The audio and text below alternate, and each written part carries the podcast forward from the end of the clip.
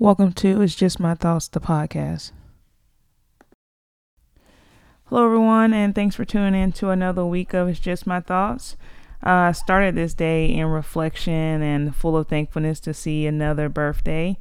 Uh, last night we went out uh, in early celebra- celebration and um, we enjoyed axe throwing.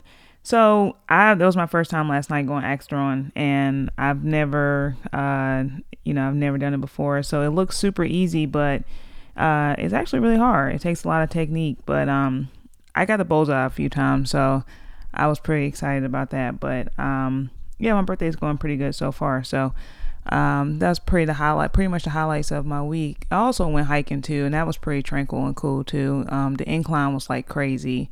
I'm still a little sore from that, but other than that, um, I just been pretty much taking it easy this year. And um, so let's just jump into the Black Excellence. Uh, this week we were all gifted with the Beyonce TV special, Making a Gift. The special gave a lot of insight and um, more than I realized in regards to the Lion King soundtrack, in regards to like what went into making a soundtrack. Um, what I love most about Beyonce is how she really immerses herself in her projects. And it's really cool to see all the artists who help with the project and to give them this space acknowledgement that they probably wouldn't have received um, without this special. Um, so I thought that was really cool. So I want to big up Beyonce for that. And I, I really enjoyed the special and seeing Africa and and seeing um, you know Blue and uh, so that was pretty good. Um, that was a good uh, surprise because I actually forgot about it and I don't even know why my TV was on ABC or what. Why did I? Why did we turn it there? And then, and then right when we turned it there, um, the special was coming on. So I'm glad that I turned it there and saw it. Um, so let's just discuss a few um, of my thoughts on current events. So Felicity Huffman verdict came out. Um, everybody's been really upset and in an uproar about it, which I don't really understand why. I, I found her verdict actually to be fair. Um, I didn't think she was going to get any time in jail at all, so I was surprised that she got any. I just thought maybe she would have to pay a huge fine. Um, besides, like, you know, the whole trial and all that, I think, um, well, not really trial, but, you know, the with all of these people coming out and this whole thing, I, I, what I wondered the most when it came to, um, this cheating scandal is like in Felicity Huffman case, like I like I wonder, you know, how did her daughter feel? Who like how did she take this information, knowing that her mom like paid somebody fifteen thousand dollars to increase her SAT scores because um, from what I've heard through everything is that the child was unknowing of any of this and she had taken the score and then I think she had taken it again, taken the SAT and then she had taken it again and when she had taken it again, they corrected her um, grades, and I think her score went up like 400 points. And I would be really disappointed in my parents, but I would feel, you know, especially if, if in that age group, like as a kid, like I think she's still like like in her 20s, well, she's like still early 20s. I would feel like you know my parents like didn't have any faith in me to actually, uh, you know, get it together or whatever, and and get and get my SAT scores up. That they would do all that and and pay, um, someone to correct my grades. And so I always wonder more so not really about the scandal, but just what um what in her case like her daughter feel in regards to all of this. Um you know, and how has that changed the relationship if if it has changed, if anything, the relationship. Um I don't know. So that's just kind of my thoughts on that, but so, just to give a brief update, I have another Antonio Brown update because once again, things have been happening. I don't understand why Antonio Brown just won't just play football, you know. So let's just let's just discuss this. Now, last episode I gave you the whole background of what has been going on with Antonio Brown. So I'm gonna give another brief recap just in case you didn't listen to my last week and catch you up to speed. So Antonio Brown um, had a week of shenanigans with the Raiders, which cost him his $30 million bonus, and he was released by the Raiders. The Patriots then signed him, and at the start of the week, um, going into him being signed, his ex trainer filed a lawsuit stating that Antonio Brown raped her. Now let's pause. So last week I was talking about how I didn't understand why the trainer kept going back, I, I still feel that way. But so I had a therapy session last week, and I was, you know, asking my therapist like her thoughts on, um, like this kind of situation, and I should have written it down because I don't know if I'm going to explain this well, but I'm gonna try to. So she was saying to me that basically, um, because I was telling her like how I felt like you know if I if somebody ever made me feel in danger or made me feel uncomfortable in any kind of way, like I'm you know definitely saying something for one and two, like I'm definitely not putting myself back in a space where you know something may happen to me because I will I will feel that way if I if I don't feel safe around a person. Um, so she was just saying to me that men like that like wouldn't come to you know women like me because they know it will be shut down. So the fact that he did something small at first um, and then you see like where the behavior kind of increased after every encounter like the obscene the obscene gestures. Like you know the first time she said that he kissed her um, and like kind of like forced his tongue in her mouth and the second time and he exposed himself to her the first time then the second time you know, it was the the masturbating thing, and then you know the third time was him ultimately, you know, she she stated raping her, raping her. So it's almost like predatory behavior. So the fact that um, she continued working with him, um, it almost was almost like you know it was ultimately him like setting her up for you know the the next steps, which um, which was rape. Um, and so and you actually see that a lot, like um, even when I read a lot of memoirs, and so when I've read memoirs like on memoirs, like with people telling their stories in regards to being raped and stuff like that, or even like molested as kids, you sometimes see like where it'll start with something small, and then you know it might increase from that, increase from that, almost like you know um, a predator with his prey. So um, when she broke it down to me um, like that, I mean that that did make sense. Um, and so, you know, if anything, like I just hope that, I mean, right now it's an open investigation, and I just hope that, you know, um, um, I think at this point they were saying that it's like statute of limitations. So I guess the only thing she can do is the civil lawsuit, I think, where she would get money and nothing else can happen to him because it's been, I think, two years or something like that. But um, so when that story broke, um, Sports Illustrated came out with the article and they interviewed another girl who was an artist at the time and she talked about when she worked with him um, he basically half paid her and when she um, when she was supposed to be paying him like numerous times he was kind of flirty he exposed himself to her numerous times. Even one time while she was bending over um, like i guess painting he placed his privates on her while she was painting him. So so that was um, so that was another story that came out. And she and she wasn't filing a, a, suit or anything. She just basically told her story in regards to working with him. So then that led to antonio brown to start sending her threatening messages. And he was accused of intimidation um, which um, that's basically what that is. I mean because he it was even down to like him sending a group chat and he had her all in there with like her kids and he was like i mean th- these text messages were like horrible i mean he's like telling her how you know, she's a celebrity groupie and how she, you know, was nothing but a poor artist and, you know, like just, you know, like basically accusing her of lying on him and all these things. When I was seeing the text messages and all that, I just didn't understand for the life of me, like, why he, I just really didn't get, like, why he felt compelled to even, like, why are you talking to her at all, you know? And so, since the text messages happened while he was with the Patriots, they ultimately released him.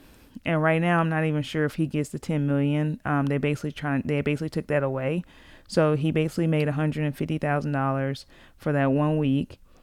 And um, which is crazy. So this literally at this point now he's lost $40 million so then i wake up today and he was sending sending out like a barrage of tweets and he went off well he called out robert kraft because we know robert kraft had the um the prostitution sting that he pled not guilty to, but you know, yeah, who knows? But you know, he had that going on.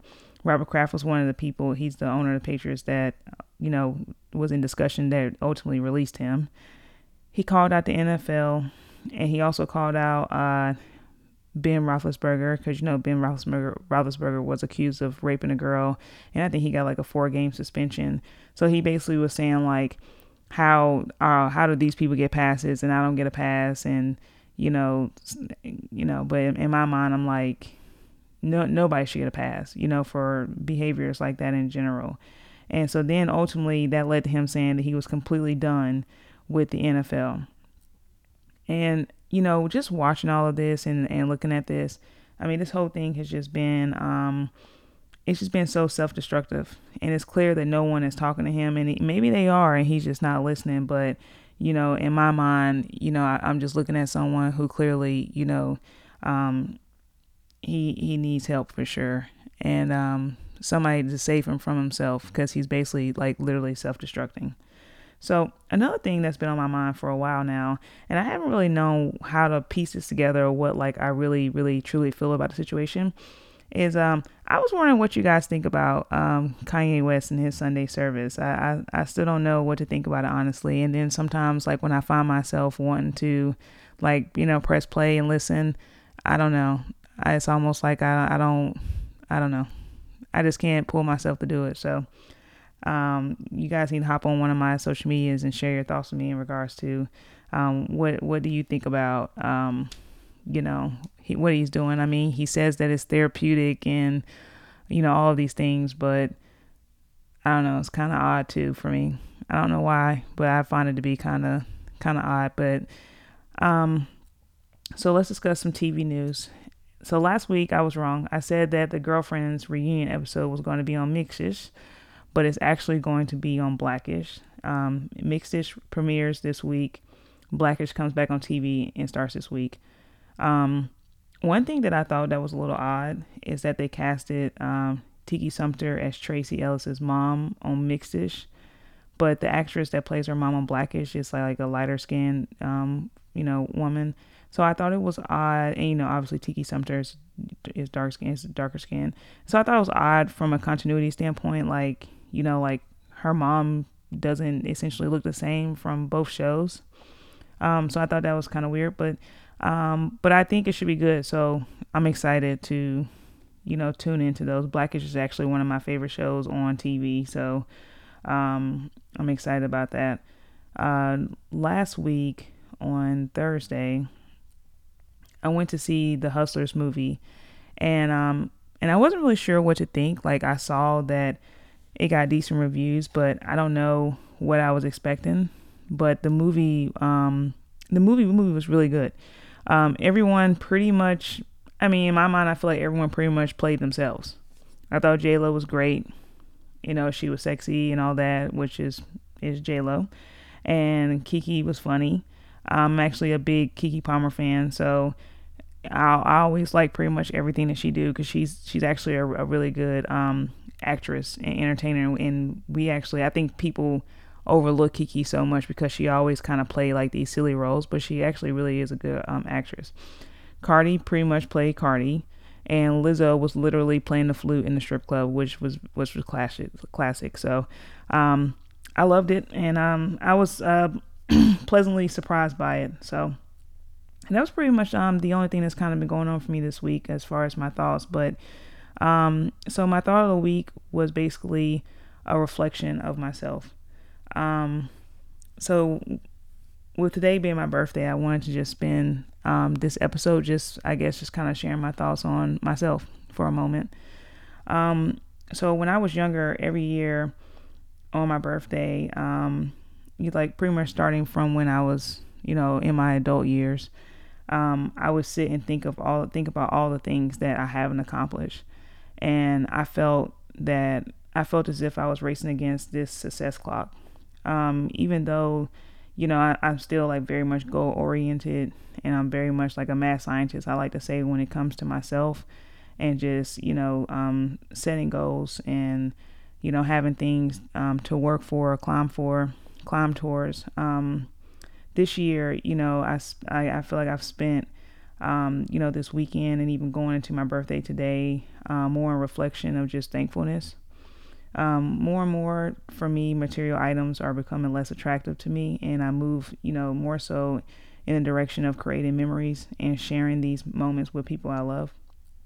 I think for so long, um, I've applied so much pressure on myself to be successful that I never stop to acknowledge the growth that I have had as well as the success I've had and all the things that I have to be thankful for. And, you know, sometimes, you know, even with, um, I think why I'm kind of, I, I feel like I've cared less about material items is one, when you die, you can't take it with you. And two, you know, I w- would allow myself to be so busy to the point that I never even, you know, got to even, um, what's the word I'm trying to say? Really uh, enjoy the stuff that I that I had because I was always just working, working, working, working, working, and I pretty much have spent all of my twenties, um, you know, working and um, and you know going into my thirties the same, pretty much the same, and so um, you know, this year I really feel like I have to stop and you know just say that you know I have a lot to be thankful for. Um, this year I've been more intentional, um, the most intentional I've ever been in my life with self care and self love, as I've realized that I haven't always done right by myself, nor have I always loved myself. I also at times close myself off to people who love me due to um, these pressures that I placed on myself and this success clock race um, to the point that you know I was at times just recluse for no reason. Like I've I, to this day I, I like when I talk to my friends now, like you know, and starting to come back around, like I have no idea like why why that was, like why did I, um, you know, just kind of fall off as far as like just communication. But I think I've just been stuck in this um this race for success or this pressure that I put on myself um you know, uh, and it wasn't good, you know, because one, um, which I tell everybody, like isolation, you know, to the point of where you know you're not you're not going out, you're not really socializing with people. You know, the only thing I was really doing was work. Um, to the point that like I felt like I was kind of losing myself in my in my identity. Um, and so this year, like I really um, have wanted to be more intentional with relearning myself and um, getting back to the basics of you know what I enjoy. Really diving into my hobbies. Um, really uh, diving into correcting and um, mending some friendships um, that I needed to, uh, and just spending more time, you know, being more intentional in my friendships and my relationships, and you know, in my family. So today, with turning 35, I woke up. I'm thankful to God for seeing another day. I'm thankful for all the birthday love and outpours today. I'm extremely proud of the hard work I put in and seeing the the positive benefits. I'm most especially grateful to be experiencing an awakening and for the first time actually being able to say that I am doing the work in regards to myself and I actually see the outcomes from the work. I think on my first episode, um, I said that I'm a work in progress and I'm on this personal journey. And every week you tune in, you're on this journey with me, and I'm thankful. So that was uh, this week of It's Just My Thoughts. Um, I thank you so much um, for everyone that has wished me happy birthday and um, all the kind words. Um, don't forget to follow me on my social medias. My Twitter is IJMT Podcast. That's Twitter. And my um, Instagram is uh, it's just my thoughts underscore podcast. Um, so let's just continue to keep this rolling. I thank you so much for tuning in. And um, it's Mika here, and I appreciate you.